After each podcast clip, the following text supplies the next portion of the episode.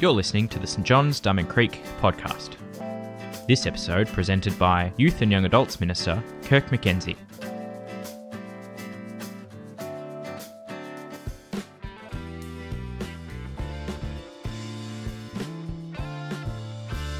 Tonight's Bible reading is from Psalm 56, and you can find that on page 460 of the Bibles in the pews.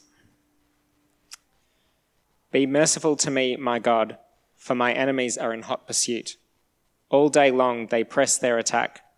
My adversaries pursue me all day long. In their pride, many are attacking me. When I am afraid, I put my trust in you, in God, whose word I praise. In God, I trust and am not afraid. What can mere mortals do to me? All day long they, they twist my words. All their schemes are for my ruin. They conspire, they lurk, they watch my steps, hoping to take my life. Because of their wickedness, do not let them escape. In your anger, God, bring the nations down. Record my misery. List my tears on your scroll. Are they not in your record? Then my enemies will turn back when I call for help. By this I know that God is for me. In God, whose word I praise, in the Lord, whose word I praise. In God I trust and am not afraid. What can man do to me? I am under vows to you, my God. I will present my thank offerings to you. For you have delivered me from death and my feet from stumbling, that I may walk before God in the light of life.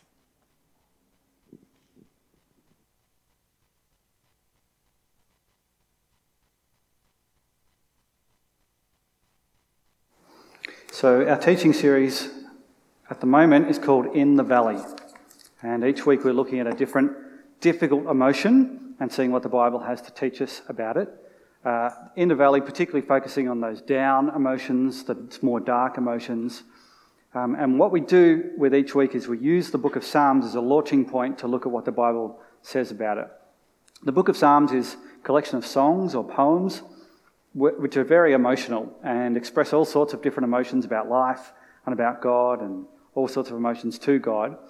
And some of them are sort of mountaintop emotions, celebration, praise, this sort of stuff.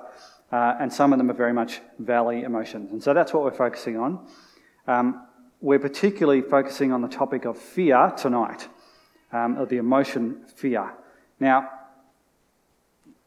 I want to just tell you straight up front that, like, when we zoom out and we look at the whole Bible and all the teaching on fear, we could, we could teach every week for six months on this topic and not cover every angle that's in the Bible there. So um, that's it's definitely going to be an overview tonight. We're not going to get into maybe every possible angle that we could, uh, but we do hope it's going to, going to be helpful for you in um, thinking about and processing the emotion of fear. If you do have questions that pop up, encourage you to text in your questions, and if we've got time, I'll have a crack at answering them at the end. If it's been a while since you've experienced any fear, I've got two 19 second video clips to help you out. Uh, at the end of the first one, half the people in the room will hate me. Uh, but that's okay. At the end of the second one, everyone in the room will hate me. Let's go. Is there anything that terrifies you? I can hate spiders, that's for sure. Yeah? Give me your phone. Not a fan? Mm-mm. Look at how cute he is. No, it's not. He's cute and furry. Can I can I have my phone? No, no, no, no, no, no, no. Kill it.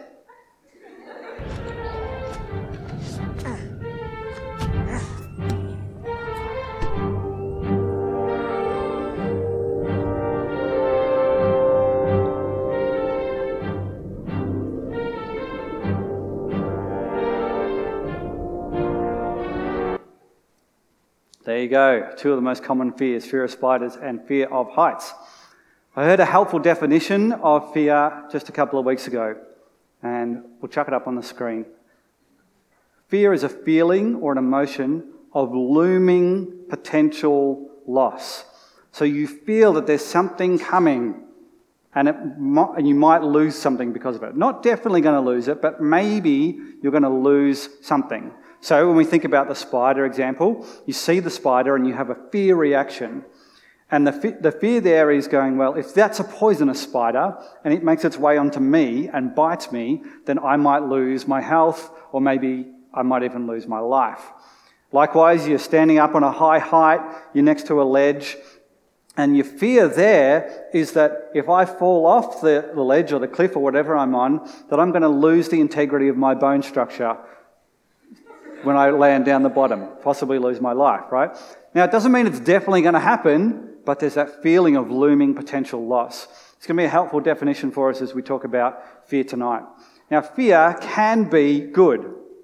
Um, it can be very helpful and can lead to some really positive action in life. Um, so, you see a tiger snake on the path in front of you, um, and fear kicks in and tells you, don't pat that snake, move away. Okay, good decision. Thank you, fear. You've helped out really well there. Or you see a toddler wobbling their way towards a dangerous, busy road. And fear kicks in, you sprint over, you don't even have time to think, you just react and you get over there and you grab that kid before they walk into the danger zone and you protect them from potentially getting hit by a car. Again, an excellent reaction. Fear can help us make good, just sort of instinctual decisions as we go through life. Also, fear can alert us and just help us to be realistic about the situation that we're in. So at the start of each psalm, they actually give a little bit of context on who wrote it and what was going on for them.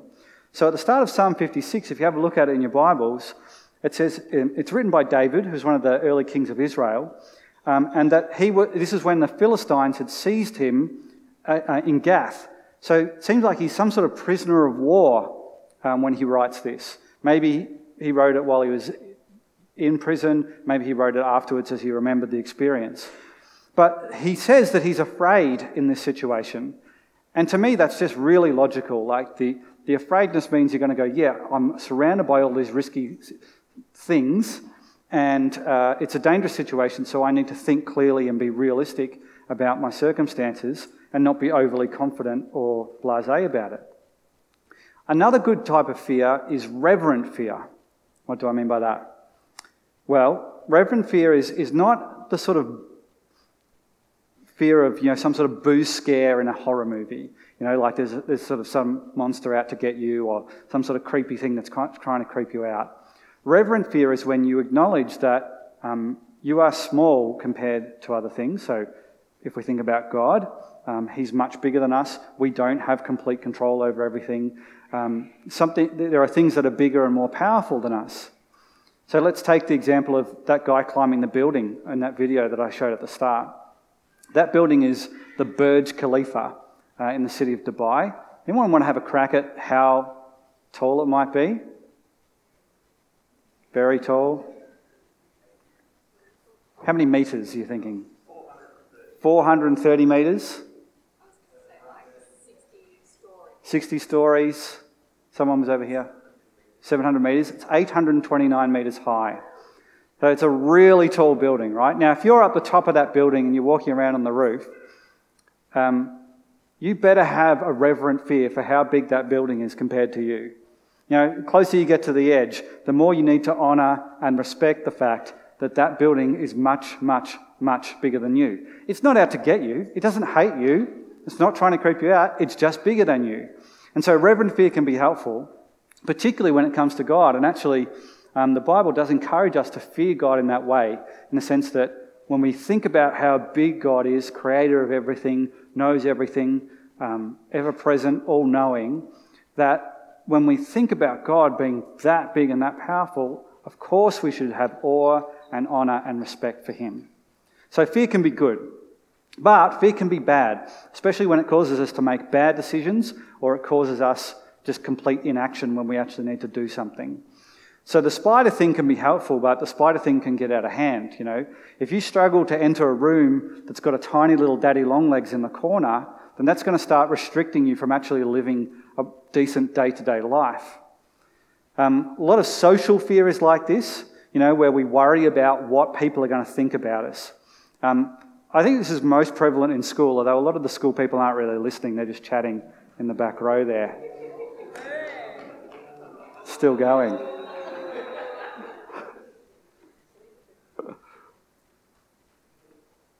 We're good? Ready to go? Cool. So, what can really happen in school is you feel pressure to fit in and just live up to other people's expectations. This is even the case where, like, like the, the cool group, whatever, the popular group, whatever, who you think are a pack of jerks, you still kind of want to be accepted by them, like you want them to like you for whatever reason. That can happen. So, um, and peer pressure doesn't go away as you get older. It can still be there in workplaces and in families and in social situations. And that can be crippling too, because what it can do is actually stop you from acting the way that you believe is the right way to act or the most sensible way to act, and actually compromising your beliefs and doing things that you think are, are actually the wrong decision, but you're trying to fit in, so that's what you're doing, right? So, um, fear can be bad in that way, and it can prevent us from even taking on opportunities. So, a stat I learned last year, very recent Australian stats, not that one, Chris, let's just go back for a sec, um, is about 18 to 35 year olds in Australia.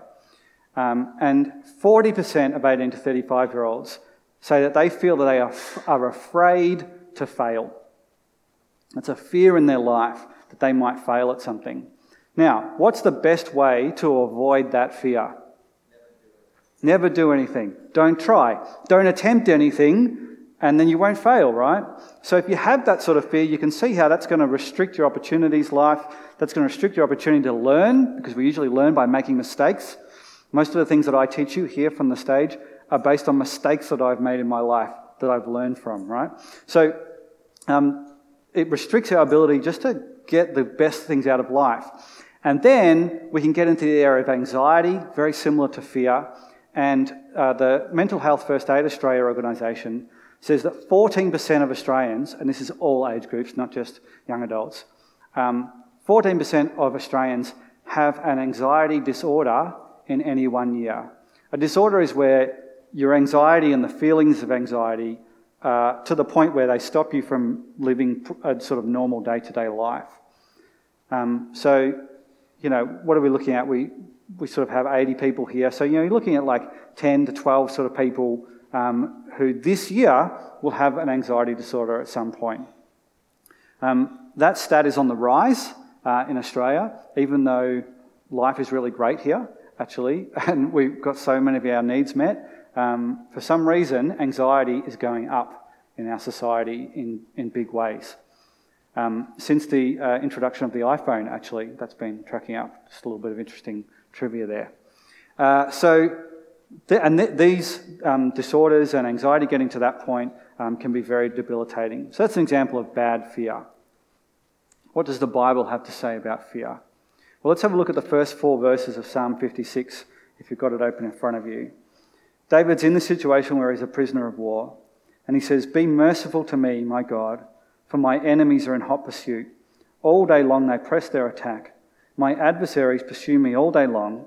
In their pride, many are attacking me. So that's bad circumstances, right? No one wants to be in a situation where they're constantly being hassled by their enemies. So it's fair enough that he would be feeling fear. And he says that he is. But in a way, he says it like this He says, When I am afraid, I put my trust in you. Talking about God there. In God, whose word I praise, in God I trust and am not afraid. So he is afraid because of his circumstances, and that totally makes sense to all of us. But then as he turns to his relationship with God and he trusts in God, he seems confident to face that fear and to say that he's not afraid and then he's even got the confidence to face the enemies around him when he says, What can mere mortals, what can mere human beings do to me? So his relationship with God brings him confidence in the face of the fear that he's experiencing. Uh, if we go to the New Testament section of the Bible, uh, you'll see the phrase, do not be afraid, repeated uh, in various different ways, but very similar phrasing, um, 70 times. And so the conclusion that I've drawn uh, from just looking at these and other um, teaching on fear throughout the Bible is that God doesn't want us to be afraid. Actually, being afraid, apart from those instances where it helps us make a good decision on the spot, sort of thing, uh, mostly fear is a negative thing. And probably out of, I was looking at the list of emotions we're going to look at um, throughout the series. I would say fear is probably the most negative, as in it brings the least good things to our life and probably does the most damage. This is my opinion, that's not Bible teaching, but that's sort of my take on it. So God doesn't want us to be afraid, and He doesn't want us to be living in fear. That said, I want to be very clear that if you are experiencing fear at the moment, or anxiety, or you have in the past, you haven't done anything morally wrong. Okay? It's not like you're sinning by fearing or that you're doing something silly or stupid. Not at all. Okay? So we don't want to get, get that in our head, but we do want to be encouraged that God doesn't want us to be afraid, doesn't want us to live in fear. And the primary reason for that is God's love, especially expressed through Jesus. And so, what I want to do in the second part of this talk is to talk to you a little bit about my experience with fear and how Jesus has been, the love of Jesus has been essential in me uh, grappling with this emotion. So, about 12 years ago, I got suddenly and unexpectedly very sick. And it was pretty much a mystery for about a whole year. Um, I got scanned and prodded and probed and injected and all these sort of things in, uh, as the medical professionals tried to work out what was wrong with me. Um, but it was a long process, and so the worst nights, uh, I would sometimes lie awake, you know, 2 a.m., 3 a.m. Uh, and if you've been awake at that time, you know that's not the best time of the day to be processing deep uh, life issues. But I found myself doing that a few times. Um, a handful of nights, I'll be lying there wondering if we should call an ambulance and seriously considering the possibility that I was going to die. That, like, well, what if this just gets worse and worse to the point where I'm just going to lose my life? So, that looming sense of potential loss um, was really clear for me in that situation that I feared the loss potentially of my life. Most nights were not that intense, but I was still really crook. And so you would fe- I would fear losing other things. Um, maybe fear the loss of plans. You know, you have all these things that you plan to do in your life, things you'd like to achieve, things you'd like to do. And I'm starting to go through going, if I feel like this, I can't do that, I can't do that, I can't do that, I can't do that. Um, and then just feeling of loss of control. You know, if, if you're in a situation where you go, if I drive down the shops, I'm not sure I'm going to be healthy enough to drive back, then you've got a lot less control than you used to have. You might be familiar with this if you've ever been on crutches. You know, like, probably you're all right now, because I can't see any crutches around, but, you know, and you suddenly go, oh, this is really restrictive. Like, I have so much more control if I can just walk one foot in front of the other. I was on crutches once and I was trying to get into the shower. We have quite a narrow shower room, um, so you've got to get in without your crutches. And I just I ripped um, towel racks off both walls, just trying to steady myself. Just bang! they both came out at the same time, and I went tumbling. You know, you have this lack of control. So my health being bad meant there was all these potential losses that lay ahead of me that I was grappling with, and it was creating a lot of fear uh, inside me. Now, eventually, I was diagnosed with chronic fatigue syndrome. When you get a syndrome, they basically they don't know exactly what it is, but they say you've got this collection of symptoms, and we reckon this sort of treatment helps those symptoms, so try that. Um, so that's what I did, and I started to feel better gradually. Um, but a couple of years later, I then got a, an extra health crisis um, where I got vestibular migraines. So these are headaches that create dizziness, and the dizziness can linger for a long time. And so uh, when you get sick like that, if you've ever experienced dizziness, um, sometimes called vertigo or vertigo, as the uh, posh doctors called it for some reason, uh, you'll know that it's actually just really hard to think clearly, and you feel like you're losing your mind, you know, because you can't concentrate, you don't remember things as well when you're dizzy all the time. So that was another fear that I had, and that one in particular, um, I found the most challenging actually, because it was on top of these other problems I've been having, and I would just physically respond to the anxiety that I was feeling. So, and that's something I learned through that whole process is I probably would have thought fear was just something that happens in your thoughts, but it can actually be something that affects your whole body. Um, and an extreme version of this is a panic attack. Um, if you ever experienced that or seen that, they can be very intense. And so um, I, I don't think I had a full blown panic attack, but you know, I was on the verge uh, a number of times. And so Tim talked about this with grief last week as well, that like emotions can just take over your whole body. So that was a pretty shocking experience because I have to say, up until I got sick, I didn't really understand people who grappled with anxiety. Like, I had a number of friends who really found it challenging, and I had sympathy for them because clearly it was hard for them, but I just didn't get it. I was like, how can emotions affect you that much, you know, and take over that much? Um, and maybe you're in that category uh, today, and you're like, yeah, like I've never felt fear to that level um, or anxiety to that level. I just wanted to share the story to just let you know how debilitating it can be for people who um, are really in the midst of it. Um, now, here's the thing I gradually got better from both chronic fatigue and vestibular migraines.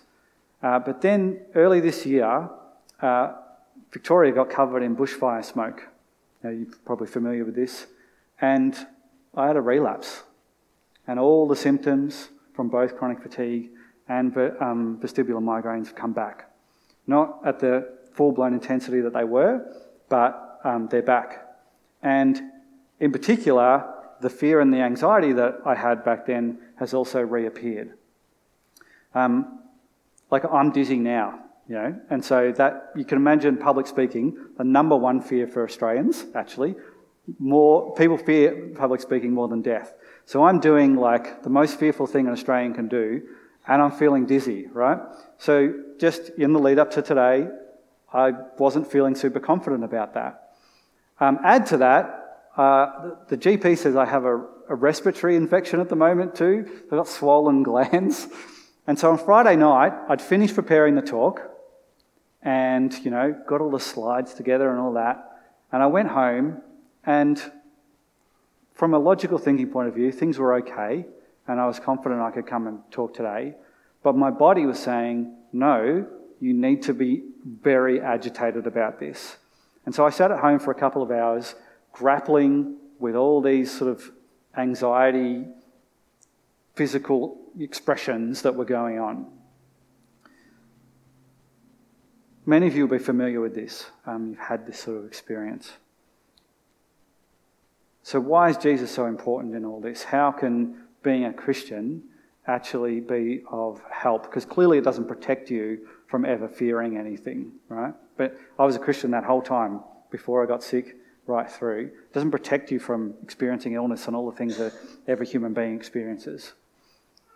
Well, what I can say is through the whole thing, um, I was felt very supported by Jesus, and that I felt that He was with me the whole time, reminding me of the most basic but most important things about the Christian faith.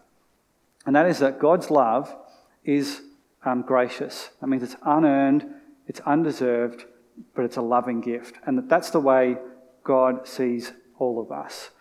Um, he loves us like that. You don't have to perform. So, you know, when I'm thinking, like, oh, I had all these plans uh, for my life, and I really got the sense that God would say to me, hey, you might never achieve any of those, and I'll love you as much then than as if you achieve all of them plus more. My love for you won't change in that. You can be, I love you as much when you're healthy as you are when you're sick, um, because God isn't in the business of checking your performance and evaluating you and making sure that you measure up to some sort of standard. Um, he's always been like that, but he particularly demonstrated that by coming to the world as Jesus. Jesus demonstrated it in his life. Uh, a, with his teaching, so much of Jesus' teaching is about grace and the unconditional love of God. Um, and also in the way he, he interacted with people. You never see Jesus looking down his nose at someone who's made bad decisions in life or who's sick or hasn't really delivered much to society. He always engages with those people, shows them kindness, shows them love, gives them as much time as anyone else. Um, then he demonstrated it in his death sacrificial death, taking away the problems that our sin causes um, removing the punishment that we deserve, removing the shame of the evil that we've done, removing the consequences of our sin, um, and so on. Amazing, sacrificial, loving death that Jesus died. Then in the resurrection, he, he rises again, so we don't have to feel, feel guilty about him um, making that sacrificial death, and so that we can have hope for eternal life, that this life is not all, that we'll have something else um, to look forward to after we die. Uh, and that also He sends His Holy Spirit so that we have the loving God living inside us when we put our trust in Jesus, so that when we experience a problematic emotion like fear, that we can know that God is with us and we can know of that gracious love. It doesn't mean we won't experience the emotion, but it means we know we have someone greater um, and all loving who is with us as we do experience it. And I'm just grateful that I'd learned about Jesus um, before I got sick and that I experienced um, his love throughout that whole process of being as crook as I was. So here's the question for all of us tonight is what is the foundation of your identity? When we're talking about identity, identity, we're talking about who we are. You know, what is the basis for how you think about who you are and your purpose in life? Is it the grace of Jesus Christ? Is the basis for who you are that God loves you unconditionally, whether you're doing real good in life and nailing it or whether everything's falling apart? Or is the basis for your identity something else? The expectation of your parents. Sometimes we think that's just a young person thing, but I've met people whose parents have died from old age and they still are highly influenced by the expectation of their parents. Now, parents' expectations can be good, they're not all bad, but they can't be the foundation for who we are. Likewise, the expectations of your social group, um, you know, some sort of standard of Aussie dream, you know, achieving perfect house or family or, you know, getting some sort of degree or some sort of award or whatever. Or is the basis of your identity what the media tells you it should be? You know, a lot of pressure around that, a lot of messages in the media telling you different things. Um, not just in advertising, but do you know the number one tool that advertisers use to get you to buy things? Fear. They try and get you to be scared so that you buy something to fix your fear. So we've got to be aware of these things and we've got to be going, do you know what? I'm going to put my identity, the sense of who I am, first and foremost in the love of Jesus Christ. If you are already doing that, good on you. Keep at it. Hold tight to it. When life's going well, don't forget it because you need to remember that and need to have it as a habit in your life when you're going to bump into some hard times. Remind yourself of the grace of Jesus when things are going well so that when life gets hectic, you can still be in the habit of remembering it. And if you're not, if you are putting your sense of identity in something else, what I want to encourage you tonight is to take the first step towards making a change and trusting in the God who loves you unconditionally and putting all those other things, which can be helpful sometimes. I'm not saying all these things, everything the media says or everything your parents says are bad, but putting them as secondary and measured, um, you know, looked at through the lens of your uh, relationship with Jesus. So to finish tonight, um, I want to read out two verses that were helpful and encouraging to me uh, when I was right in the deepest part of the valley. Um, I'm going to read them out as a prayer. Uh, band, you can um, come up and take your positions. Um, I'll read it fairly slowly, and I just hope it'll be helpful for you um, and encouragement to take those steps that you need to with Jesus. So let's pray. Don't worry about anything. Instead, pray about everything. Tell God what you need and thank Him for all He has done. Then you will experience God's peace, which exceeds anything we can understand. His peace will guard your hearts and minds as you live in Christ Jesus. Amen. Thanks for joining us. If you'd like to subscribe to this podcast, you can do so in Apple Podcasts, Google Podcasts, Spotify, or wherever you get your podcasts from. Just search for St. John's, Diamond Creek. If you have any questions about this podcast, send us an email questions at stjohnsdc.org.au